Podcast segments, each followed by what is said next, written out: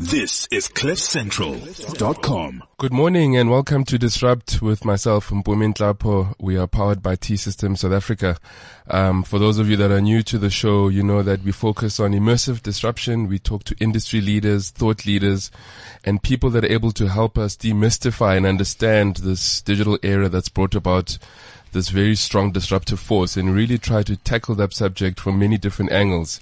Today we've taken a bit of a turn and um, we are delving into the academic space to really understand um, from a professor with multiple degrees. Um, he tells me he's trying to get a degree from every university in South Africa. Um, Dr. Jeff Yu Chen. How are you, Dr. Jeff? Yeah, great. Thank you for inviting me. Thank you for joining us today. Um, we spoke a little earlier and, and I kind of alluded to it. Um, you've got a number of doctorates and MPhils, etc. Can you maybe just take us through um, who you are and, and the work that you do in the academic space? Well, I guess um, because I I almost failed my primary school in Taiwan, so Uh-huh. I guess I'm overdoing it right now. um, I work for GIBS. I'm a full-time faculty member there, and I just love talking to people. So I thought that why not just get a lecturing job since we meet all the achievers and fun people every day. Okay. Yeah, that's one. Yeah. Okay. So, um, you, you focus on, um, innovation as a, as an area of speciality. Um, and I know that you spent a lot of time speaking to industry leaders, to disruptors around this topic, which is something that we endeavor to do on this show as well. Can you talk to me about your, your study, your body of work, the studies that you've done and how that fits into this area of innovation and disruption? I think first disclaimer is I'm actually not very good fac- faculty. I look in um, problems are close to the industry. Um, yes, and luckily I do enjoy doing coffee with lots of people. Okay. and and I find that South African business leaders are they are actually really kind. They love to share their knowledge with with students and faculties. So some of the work we've done from the individual level, I like to look into people's identity, how when they shift their identity, their thinking completely shift. And as a result of that, their behavior completely shift and think, start doing things entirely different, differently. If I understand correctly, you used to own an IT company. Yes. And now you are a radio DJ, DJ and celebrity. So just look at you as an example. When you start thinking differently, thinking audaciously, um, everything else follows. Yes. Interestingly. But, um, disruption does not come from being, uh, a lone wolf or a lone ranger. It also always come from a great teamwork and a whole bunch of people work together formally or informally to construct um, an ecosystem and so forth. So I also look into how groups of people get together to become more competitive, to become um, more interesting, and how they collectively share their intelligence and apply it. Okay. And lastly but not least, um, how how do corporate apply some of the principles? And because there's no blueprint for corporate innovation, for any, I mean, if you compare two different companies, their way of doing things should not and will not be the same. So what is the best ingredient to which part to die up, which part to reduce in order to get the best result? I see. And the, I mean, you've, you've been uh, in faculty and studied for a long time. This concept of disruption and the term disruption, when did you see it kind of percolating to the fore and starting to be kind of a, a term that's being used, you know, in regular conversation? It starts off um, from a well-known professor, um, Professor Clayton Christensen from from Harvard Business School. He coined the phrase of disruptive in, innovation. Okay. And when was that? That was in, in the late um, early nineties. Okay. And so as, as late as, as long ago yeah, as that? it's been it's been a while. It's Yes. been a while, but I have to say, uh, the very first time I was exposed to it is the time when I was working for the CSIR. I Okay. was um, I went to the conference in New Orleans, and he was um, a plenary speaker. And I'm embarrassed to say, only in about 2008, 2006, I picked up this concept. Yes. but uh, it was pretty um, pretty interesting um, because uh, corporates are always looking for uh, not corporates. I mean, all the business is looking for something new, something to gain a significant advantage. yes. And he has a different view of how a small player can outcompete the bigger player, and uh, how um, some big players should defend their territory.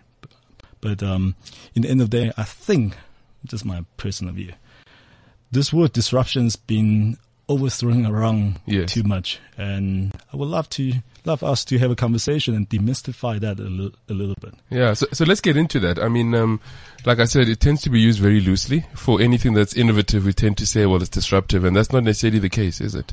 No, yes, definitely. Um, recently, um, MIT Andrew King has published a paper that actually disproves some of the Clayton Christensen theory. Okay.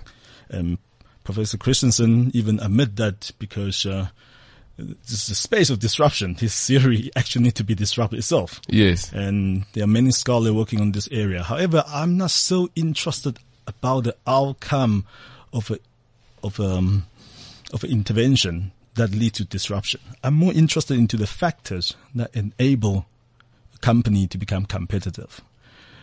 People throw around this term like, you know, Uber doesn't own cars and, um, you know, um, Airbnb doesn't own, own hotel and so forth. Yeah. But people think that that type of concept can be applicable to every business. Maybe certain essence of it, but I, I, I think it would be difficult to tell a retailer, please close down all your shop. Absolutely. And then how do people do it? you know? Yes. And that's the first thing. And secondly, to be a disruptor, you can be disrupted all the time. You have to keep on continually innovate. Yes. Look at Uber right now. Uber has in the last four quarters post 3.3 billion rand, uh, billion dollars of loss Of losses, yeah. of losses. And so how do you make sure your, your innovative ideas become sustainable, become competitive? That requires not just one silver bullet. That requires you do everything right. From your leadership, from your marketing, from your customer engagement. So as a student of mine, at the moment we talk about the, um, the disruption actually come from displa disruptive strategy actually come from various displacive strategy Okay. Can How- you just maybe um, elaborate on this displacive strategy? basically each every strategy from the customer engagement, from the channel, from the ecosystem, from every aspect that re- of relevant to your company. How do you play this game to win? And then examine your capability, that what else you need to achieve that um, higher competitiveness. Okay. So I think some people think that um, um, disruption will just occur because of great idea. Yes, but people don't st- spend enough time to understand the root of that great ideas. I think the root of disruption actually as a result of people trying to understand the pain point or areas that can contribute to other people, to the society, to the to the potential customer Okay. the founders of the, all the disruptive intervention, uh, which one of my students last year did a great job. And I interview about 48 disruptors in South Africa, starting from the co-founder of um, Capitec, co-founder of Discovery, and, and so forth. Okay. Um, significant players in in the industry. And subsequently, we still have carry on with the informal conversation with lots of disruptors. We found several key thinking styles, and one of them was actually they care more about how they can add value to other people's life.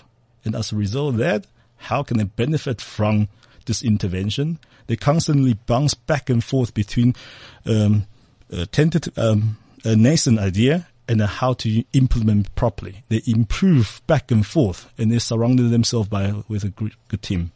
So I think everybody's looking. I won't say everybody, sorry. I think many people are looking for this silver bullet Yes. and they're looking for, I want to be a disruptor. How can company disrupt? I think we should get back to the root. Get back to understand what the customer is evolving. Do you understand your customer? Do you understand your customer's customer? Do you understand your stakeholder around you? Do you build a great ecosystem? And all those little ingredients added together that brings out something amazing. The CEO of Lego, Jørgen, he's the first non-Lego family CEO. Okay. He managed to turn Lego around from roughly minus 254 million euro to a 1 billion euro profit. Wow. He holds a philosophy that a great company is not just doing one thing great. Great company is almost like a triathlete or pentathlete or, or athlete. You need to sleep right, doing right. You need to bike. You need to know how to bike. You need to know how to swim. You need to know how to run and continuously improve in all these pillars. Sometimes you do it by, you do it incrementally. Sometimes you do it adjacently. Sometimes you do it transformationally. But then in your work then, what were the key pillars that you found specifically for disruptive organizations? And I'm going to continue to use that term because we've kind of given it a bit of a definition. Yeah. What were the key pillars of this athlete, this corporate athlete, let's call them that, um, that really contributed to companies having the ability to be more disruptive or innovative at the same time? So I think I'm a little bit biased there. I subscribe to a, a set of um, concept that was coined by Professor Martin Rogers Okay. from, from Canada, and he was recently at GIBS give a public speech. He talked about this thing called integrated mindset. Sometimes you have the expert knowledge, but at the same time, other side of your mind, you're trying to suspend your judgment. You're trying to be humble. Okay. You constantly bounce back and forth of having a great idea, but unsure about the idea. So that's why you go and test it and so forth. So, um, sorry, I- I just think that in the end of the day, we need to focus more about the individual and how individual collaborate with other individuals. And as a result of that, interesting things will happen. Can you elaborate on that some more? I, in today's uh, society and all the all the intervention, I, I seldom find someone who has a great idea and he runs everything by himself. Okay. So Okay. It's not just only about the idea that's important, the execution of the idea. For instance, Uber. We talk so much about Uber. Uber's idea was actually not novel. Those ride sharing is way come way before that in the in the late, uh, in the early nineties when Okay. there was de- depression. And on demand, on time share riding was actually founded by Cycart and all those other other company before them. But what Uber did it right is they were able to execute it much better than other people Okay. right from the beginning. Yes. So I think we should not just only glorify a good concept. We should make sure that everything else is right. Okay. So, um, you speak about the different levels at which, um, you study innovation, you know, the individual, the team and the organization. Um, can we maybe then just go through each one of those, um, so that we get an understanding of how that impacts, I guess, overall the ability to be innovative. So starting with the individual, then getting into the team and the organization. Okay, I'm going to digress a little bit and then come back to your topic. Okay. From the individual point of view, we all know that the artificial, the era of artificial intelligence right here. Yes. And the future is inevitable that AI will play a big part in our society Yes. In the way forward. The, the, the key factors distinguish two individuals is not their access to information. Yes, I understand there's a big challenge in this country in particular. The, that's um in, in this country, and some people are still, you know, we have still a strong digital divide. But within the corporate, two managers have the same um, ability and same potential to access the right amount of information to help them to make the decision. Yes. However, it's the way they think, how they think to start with, what question to ask, that distinguish between good and great. Okay. So I think we should bring the thinking back, like bring back, bring the sexy back. Yeah. Bring the thinking back from the school level, from the corporate level. I think corporate should teach people how to think. And personally, I believe that university and even business school shouldn't be focusing so much on teaching, but you should focus on how people learn and think and do. And this is the combination that, um, that's going to assist individuals to become more innovative. I'm gonna if if you're saying that, then I'm gonna assume that you believe it's not necessarily happening. Okay, so what are the things that tell you um, or indicate to us that you know people are not learning to think, execute, and do? I mean, what's happening differently? Well, I have to mention there are many great thinkers in South Africa, and over the years, and many of them been quite kind to me and share some of the power, some of their knowledge with me. So I won't say there won't there are not enough thinkers out there. I Yes. think that we can do more. Corporate can teach people how to think more, and I think traditional way of teaching to demonstrate competency, uh, I think that's very last year. For example, this lady Arlene Mulder started come NGO called We Think Code Okay, all the students, when they finish within code, they don't even have a proper degree per se. But none of the students are left behind. All of them got job afterwards. wow, And it's just a unique ingredient she put together to make sure everybody she trains are competent, are able to think, are able to work together. And that's what the, the next generation of training and teaching should be, should become. yes, yes, So from the individual level, I think everything starts from individual. Besides the thinking part, I think attitude is very important. Malcolm Gladwell mentioned the fact there's one key factor that distinguish those people who are successful and those are not is whether you want to do it or not. Okay. And you put all your effort behind it and trying to do it. And funny enough, when you look at many innovate, innovators, I mean, the path to where they are today is never, never, never smooth. Mm. It takes lots of resilience, takes lots of grit, takes lots of hardship to get to where they are. But the passion to keep going and the belief and at the same time to adapt to the, to the situation. That's very important. So Yes. these are some of the key concepts that I've been playing with uh, about from the individual level. Okay. And then from the team level, I like to look at how people think and behave effectively together for a better innovation output. Do you think that um, sometimes in a participatory type of conversation is um, is more innovative? Yeah. Absolutely. So that's why people do lots of brainstorming. Yes. However, a recent study has just shown that if you do brainstorming wrong, you actually lead to a worse outcome. One of my very talented students, currently uh, Jesse, he's working for McKinsey now in in Net- Netherlands, Okay. stunning student. So we did a study together. We put people in the in the same room, and we give twin. All of them are uh, MBA students and people with business degrees. And we pre- uh, put some pressure on them. We tell them the fact that you, five of you will be in here and there will be other groups. We want to see who come up with the best strategy Okay. to solve this problem. And we make sure that this uh, gender and racial diversities are evenly spread. We want to close that loop there. Okay. And funny enough, when the pressure hits them hard, and we also film them properly so they can't lie about it af- afterwards, we found that when they start strategizing, their so-called brainstorming sometimes involve just looking at two options and keep on brainstorming from those two options only. Yeah. And becomes a nested argument. Therefore, Over those a- two, uh, yes. Instead, they're looking from how about A to Z, and then perhaps A.1.1 plus C.1.1 plus Z.1.2 added together, we have something really, really powerful. Absolutely. And now let's come back to corporate. And corporates are under tremendous pressure all the time, and and people need to meet their KPI. There's challenges. Um, business environment changes all, all the time. So sometimes when the pressure and time gets tight, people don't have the time to think. People don't have the time to to examine all their options, and they don't even have the time to really understand their customer properly. So those are the, some of the areas I'm playing around with. Fantastic.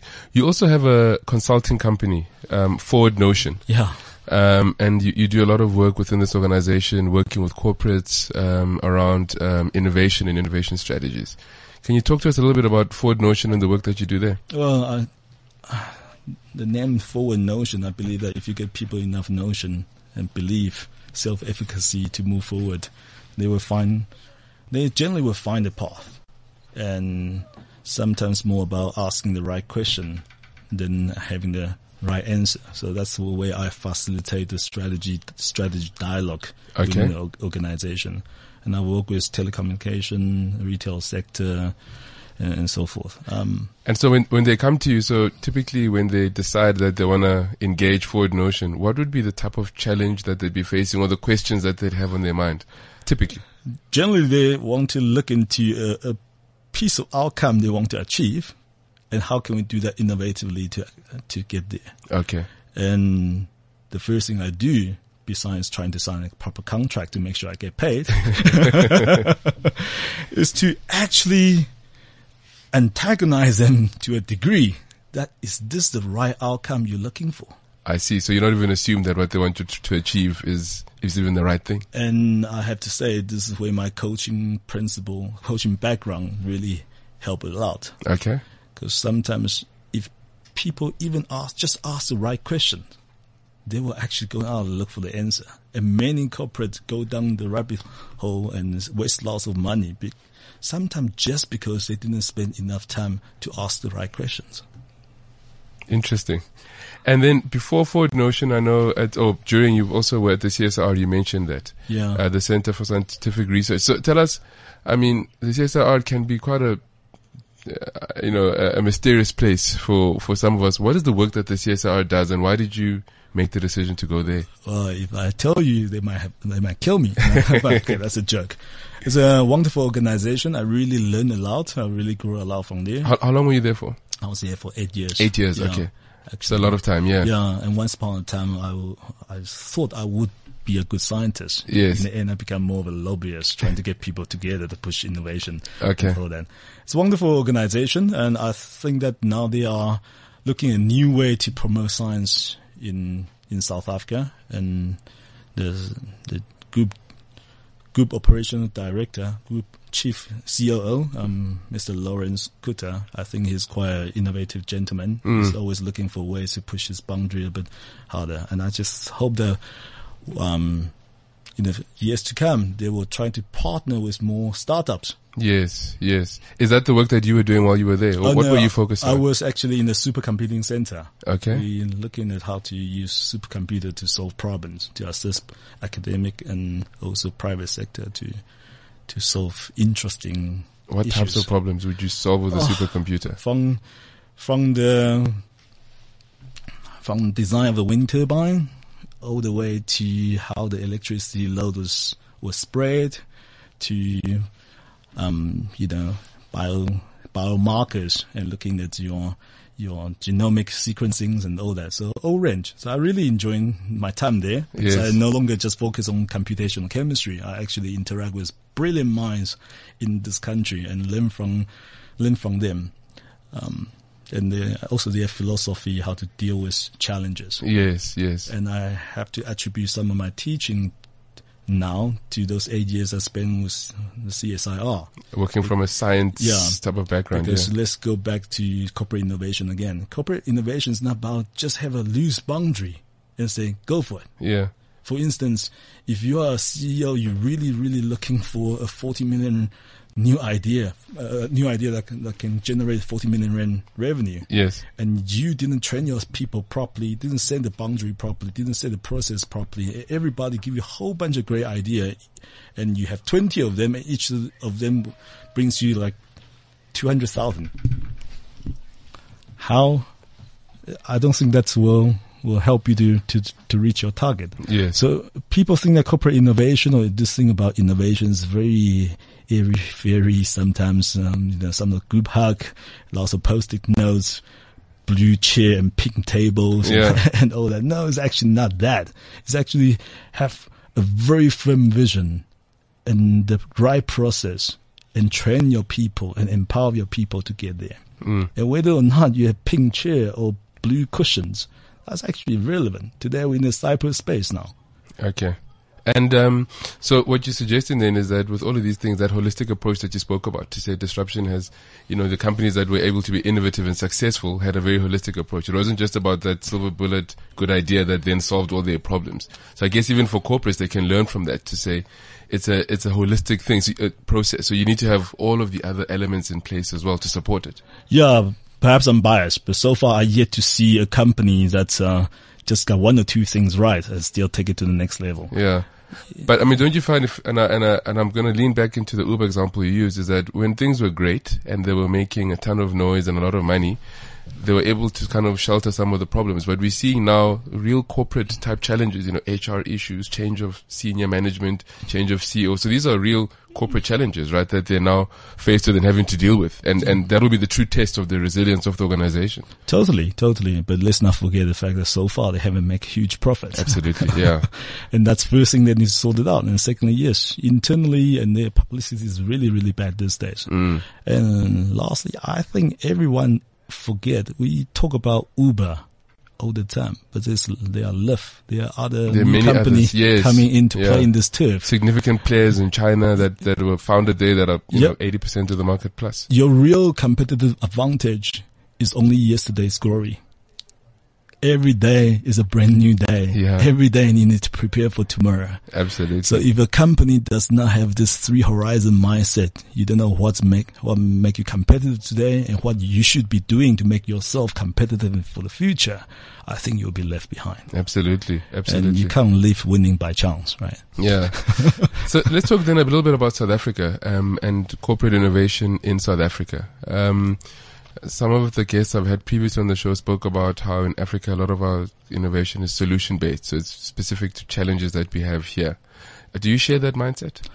I don't think so. I think um, one thing many Africans have is the spirit of work together and also the resilience. Okay. And we have many, uh, um, we we have many uh, African startups, especially from Kenya, even locally, trying to push into overseas. So uh, I think yes, it would be nice to resolve local problem first. Yes. Yes. But I don't want to see this local problem or international problem. I think we have bright people. If we give them the right environment, they'll be able to solve problem for the for Africa and for the rest of the world.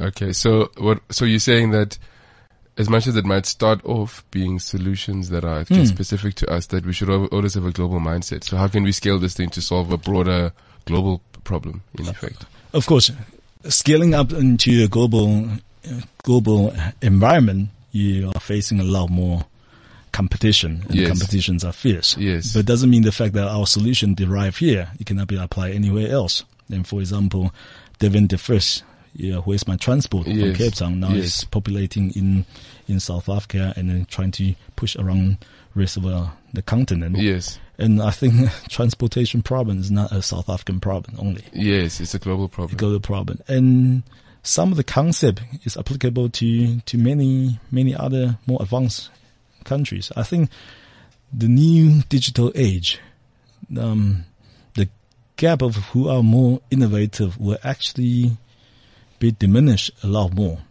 That's my humble opinion. Yeah. Because back in the day, we think about you can only be successful if you go to Silicon Valley. Yes. You're right. Still the case. There are more funded, you have more opportunity up there, but doesn't mean the fact that only in Silicon Valley you come up with great ideas. Yes.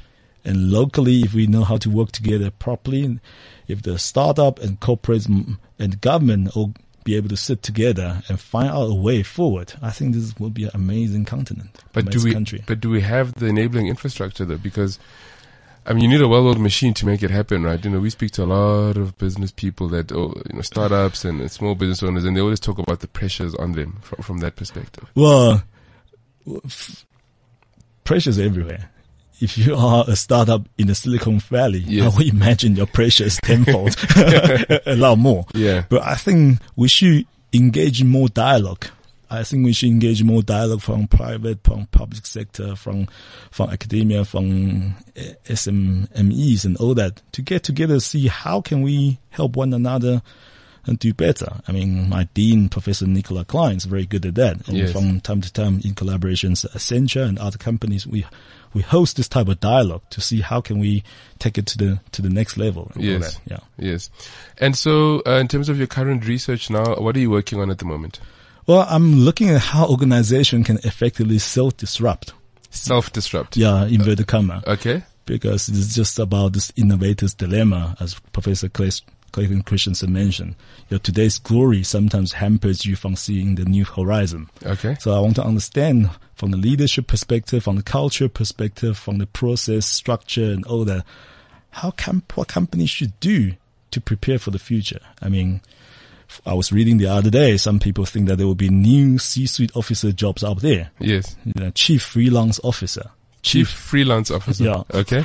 chief futurist officer. Yes. You know, chief data intelligence security officer along the line. And future is actually really, I think, interesting. Yes. You can't really predict it to the teeth, but I think if you do things right, you can ride with the, the trend, ride with the wave and gain massive advantage. And- And, for that, you need to find new ways to, to um, to change yourself. And you're doing this research by speaking to a lot of uh, current leaders on, on what they plan. How are you going about the research? Uh, luckily, I have many good students, and some of these MBA students are very ambitious. They want to do things well, not Yes. just because they are doing a GIBS MBA, but also because they want to make a name of themselves, become the expert in that field. Yes. So I'm blessed with a couple of good students right now. Okay. And, and And how far are you into the research?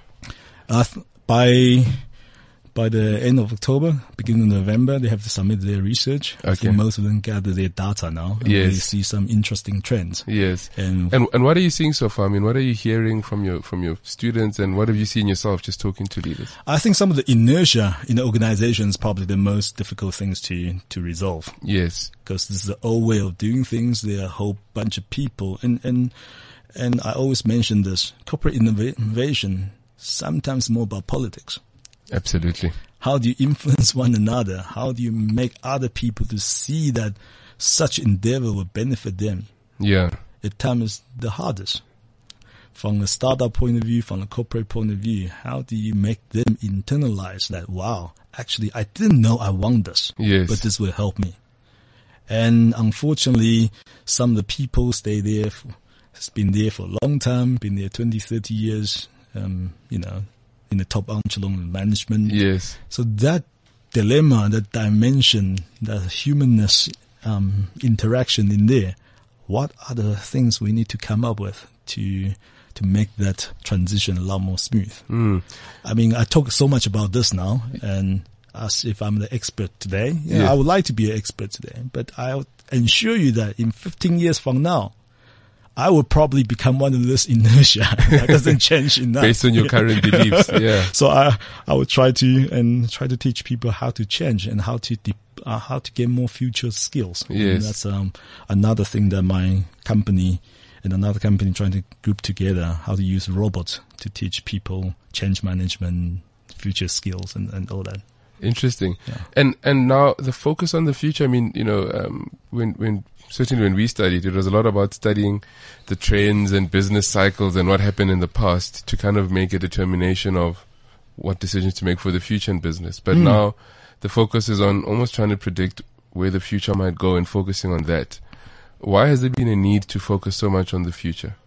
Because if you don't do it, someone else will well, and someone else will do better than you, and I'll compete you. Mm. And back in the day, we talk about all these trends, and I still think those are trends are very valid, and different scholars come up with a different way of looking into the future.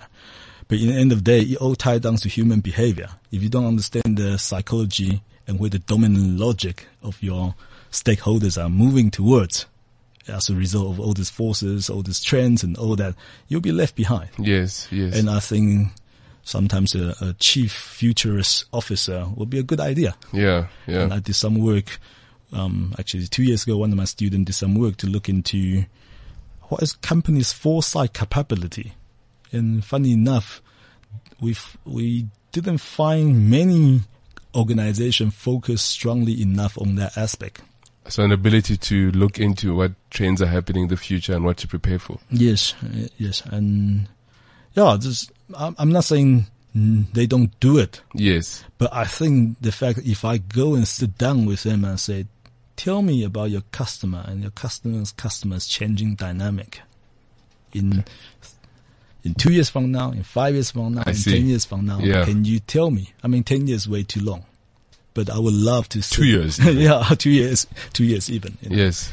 So this is some of the work I do in the research and consulting area. Okay. Uh, and it's a, and it's a growing area. I think I'm seeing and hearing quite a lot of people that are trying to wrap their heads around the future, around changing trends and, and what's happening from that perspective. You still see it growing further? Seeing Absolutely. a lot more work coming into that space? Absolutely. I, I think that if we can teach foresight in high school, that'll be wonderful. And I think my colleague Morris will be very, very, Morris will be very happy to hear this.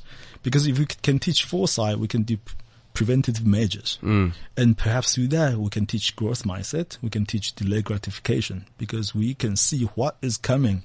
And then we can also teach people to be more adaptable. I see, yeah. And I think in the future, I'm sh- maths, English, and all those basic subjects are very important. I'm not trying to downplay their importance, Yes. but it's a whole new set of skills that I think high school, even from primary school, they need to start developing. Mm, mm. Yeah. And you lean quite heavily into teaching. I mean, obviously you, you, you, you're faculty yourself, uh, but what kind of pushed you in that direction? You know, you could have gone the more corporate route, I guess, uh, but, but you've made a specific decision to focus on research and on teaching. Why?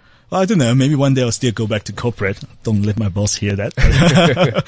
um, one day I woke on the wrong side of bed and I asked myself, is this what I'm doing the best for South Africa?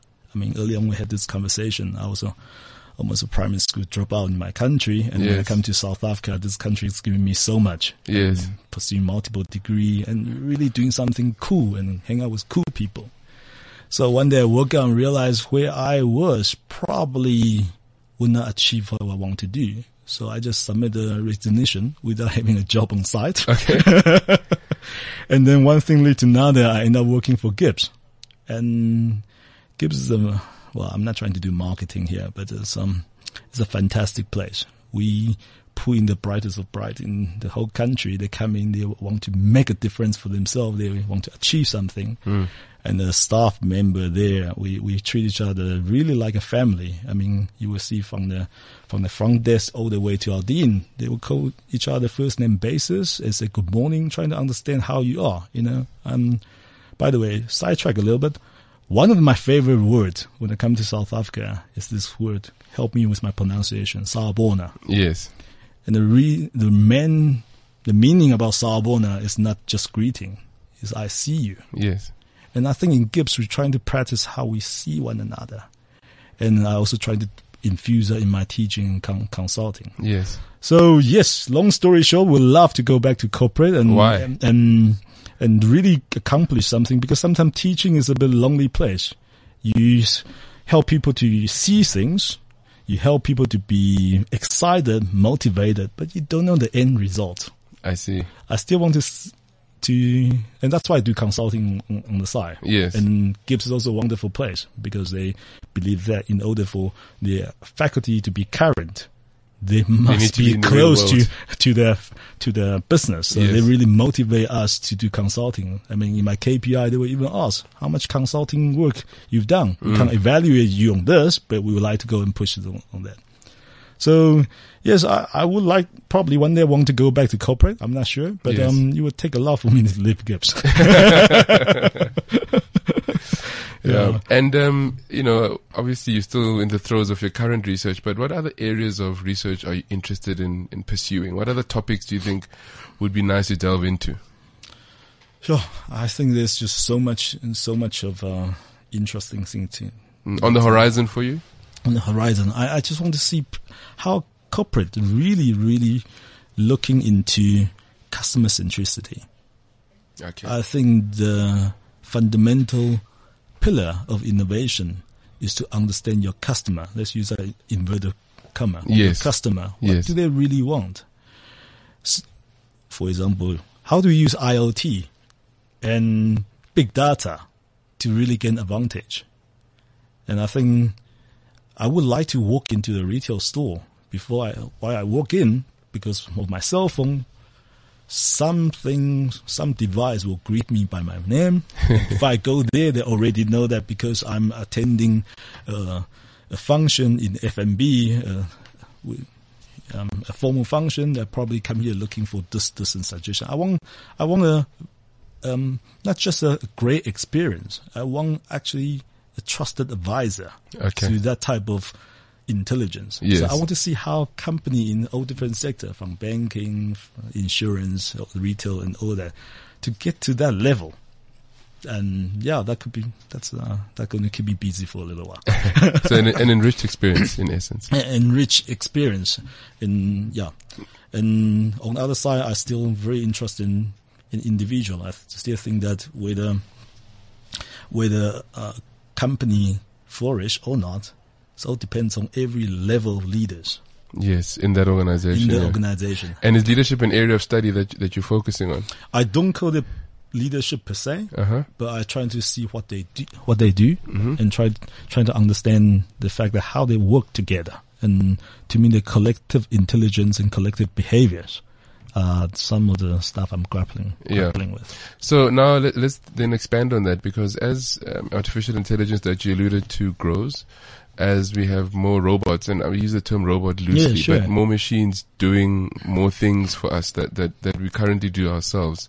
How will this context of the individual, the team, and the organization shift with that? Is, is that something you've looked into? Yes, I have to be honest. I don't know whether I have the answer right now. Okay. And the truth is, many experts are grappling with this uh, idea. I don't think they have the full full view of what the future may be. Mm. Mark Zuckerberg thinks AI is the best thing under the after the slice of bread, and whereas Mark, um, whereas Elon Musk think that this is if we don't control it properly, it will be it will cause the next war, Yeah. world war. You know, all that. So But, but how do you see it? I mean, in, in terms of your paradigm, the, the, the individual, the team, and the organization, um, if we're to look not too far into the horizon, let's say 18 months, two years, mm, um, certainly there are things that might not be like little physical robots walking around, but there are things that in algorithms are going to fundamentally shift how we drive decision making, how we influence people, incentivize. I mean, all these things that run corporates. What do you see there? Yeah, this is an interesting space. In the recent Facebook conference, they were able to put some um, electronic device connect to the cell phone, and if you text something, the person will understand what you are texting through So just just explain that again. So basically, they put certain non-intrusive um, electric device On on someone's- someone's head Okay. and the person just type in the cell phone and next thing the person understood uh, the the one with uh, all the electrodes understood what's written in the phone and perform the function as requested. So, The, the so gap between communicating to the brain Yes. effectively via text message. yes, um, the the the gap between what's physical, what's biological, and what's cyber will be blurring even more. In 2015, robots has become really self-aware, and that robot now, now robot was able to collect, connect into supercomputer like Watson, and able to predict and understand and dissect some sort of in, interesting problem. Sure. So, um, recently, Accenture and GIBS, through that collaboration, um, I'm, I was one of the co-author. We published uh, a white paper talk about is South Africa ready for AI? And Okay. I think many of the C-suite officers we invite to that dinner. As- That's as a result of one of the Professor Nicola Kleyn's dinner. One of the C-suite officers is inevitable. We have to go that way, and some of them are doing that way very, very successfully. So the dynamic will change c- completely. I think how to reskill people, redeploy people, and how to use not AI per se, but more assisted intelligence Okay. will be something the corporate will have to grapple in the next two years something. And I understand T Systems also been doing some good work around this area in the big data analytic stuff. So I think um, many OEMs, many IT consultancies are, are pushing that direction really, really hard. Yes. And, and uh, personally, if corporate and government, we don't get together, start talking about it It'll just happen. in what is happening now. Yes. But in three years time, what type of society are we going to turn out to be? That's something, yeah, interests me and at the same time worries me a little bit. Worries you? Why? Yeah, I mean, yeah. we mentioned the fact AI, mm, the advent of um, artificial intelligence will create new jobs. That's for sure. But what happened to those people who's doing the current job Yeah. and been replaced? If you can print the pavement, four kilometers of pavement in 30 minutes, only need one foreman, one technician to make sure the machine is operating well. What are we going to do about our society? Yeah. Last year, end of year, Fukoku Mutual Life in Japan retrenched 34 actuaries. That's the heart and soul of the insurance company. Retrenched. retrenched and in, and replaced by a machine. And they mentioned it needs only roughly 100,000 pounds per year to maintain it. Can you pay 34 actuaries with 100,000 pounds? I don't think it's the end of the world. I don't think it's just Skynet right here and Yeah. all that. But we have to kind of be cognizant of how the world is changing, how corporates should take different route to think about the future of their their business strategy that enabled by technology Okay. and from the school level, from the education level, how what are we teaching our kids? Yes. And this, this concept of then uh, customer centricity, is that at the core of it? I think so. Will the customer exist in the way we understand them today? you know, that's in inverted commas. That's a very interesting question. Uh, your technology could be the, your next customer. That's exactly what I'm alluding to. Yeah. yeah, but your um, there will be things things as a customer, but those things still need to understand your needs. So in the end of the day, if you don't understand the change of customer, in particular from the higher purpose of what an individual wants to achieve, Yes. I think you will be left behind. And back in the before the industrialization, let's say you you wearing a nice jacket there, Yeah. nice suit there. You wanted to have a suit, you go to your tailor, right? Everything is make bespoke Yes. to your size. The industrialization, because that takes too long and too costly, boom, suddenly you go to awesome retailer like Woolworths Yeah. to get your your suit over there. Yeah. I think we're coming back to a place now. It's called I called it the massification of bespoke offering. We can do many things at the same time, produce big amount of um, a product, but each product can be tailored to your need. I see. I think one day we'll go there. This is not a novel concept. I think more and more financial institutions are seeing that. Instead Yes. of pushing out 200 products, how do we combine certain ingredients to make sure that we can help this individual to grow their life, to grow their experience? Mm, fantastic. And now, moving forward, looking into the future, and I want you to focus mainly on South Africa and the African continent. Being that you are doing a lot of research, you get into an understanding of what's on the horizon. What's your vision? Uh, ha- first, I have to really disclaim that I'm not, I don't, haven't done lots of research when it comes to being a, being a great researcher. There are many, many good faculties. it gives much better than I do. But my humble view is do some is a interesting continent at the time that if we dwell on some of the issue from the past, I think it's important we talk about it. Okay. Important we embrace it. But why we are focusing so heavily on it? Globalization's here. Artificial intelligence here. We should talk about those issues, but we so, should also focus on what are the new rules of engagement when this new world comes. What do we do? Yeah. The new rules of engagement. Yeah. And disruption, um, without giving me, I guess, a theoretical definition, but for you, in terms of um, how you perceive it, how you see it into the future, how would you define disruption?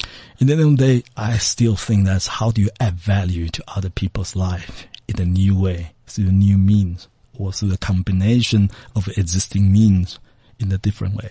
Okay. So it's still about adding values. It's still about this customer centricity. I still think, it, well, think about it. If you innovate something and no one wants to buy it, no one wants to use that product, you have an invention. You don't have an innovation. Okay.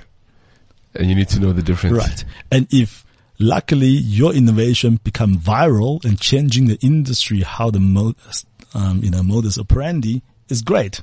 But Then it becomes disruptive. It's become disruptive. That's fantastic. But even if not, you still add value to many people's life and people will still want to follow you. Fantastic.